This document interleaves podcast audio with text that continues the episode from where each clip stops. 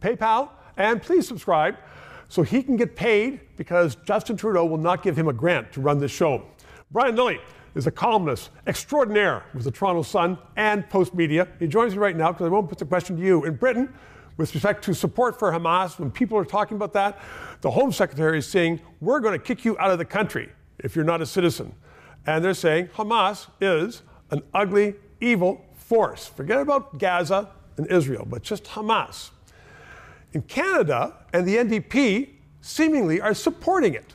What's going on? You know what's going on in the politics. Uh, look, Jagmeet Singh started out great with his initial statements. And then they got to him. And then it became a thing. And whether we're talking about him at the federal level or the Ontario NDP, where they got a you know, a, they have an MPP. An MPP who was in the march with from the river to the sea with a Hamas flag. With they played the Israeli air raid siren as people screamed, "Zionist hide."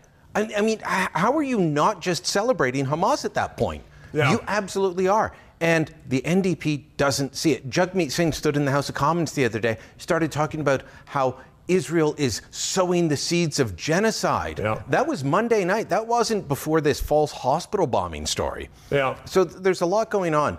Bari Weiss used to be with the New York Times, now running the Free Press, great journalist. She was posting the other day, she said, Can you imagine if there was a, a black church in Charleston that was burnt down and people died and then, you know, racists were marching across campus celebrating it? With white hoods. Yes but that's what we've got going on. Whether it's on Bay Street in Toronto, on campuses across the country, that's what we've so got going on. Two questions then, Brian. One, why is the NDP so oblivious to the reality of it? And secondly, why aren't our politicians in power doing something about those who are supporting Hamas, which is a terrorist organization? Well, I, I, will say this. I was at the big rally here in Toronto. I haven't been everywhere, but I've been to the big rally in Toronto on Thanksgiving Day. They walk the line and they use code. So they don't come straight out and say they support Hamas, but they, they chant from the river to the sea, Palestine will be free. What is that a chant of? Wiping Israel off the map. So they walk the line, they, they try and Why make sure they're not the crossing. in Canada to do what they're doing in Britain, saying it's illegal to support a terrorist organization, which the federal government has labeled Hamas a terrorist organization 20 years ago. Yeah, but CBC hasn't, and they're basically making Hamas look pretty good, aren't they? Well, they are. So that's shameful. We should be ashamed as Canadians. Absolutely. And I, look, my view is if you support Hamas, we need to ostracize you and not treat you as part of civilized society anymore. It, you know, yeah. we would not accept a politician, a union leader, an organization that supported Nazis. Why are we doing it with Hamas? But they get a pass because people say, oh, it's different. No, it's not. Well, you're absolutely right.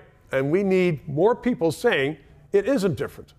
It is like the worst terrorist organization in the world, killing babies. Brian Lilley, three minutes. Liberties and freedom of speech are under attack in Canada like never before. So let's keep this discussion on the air. PayPal, write a check, and please include your address so I can write a thank you letter to you. And ask your friends, please subscribe. It's important to keep this on the air. And thank you.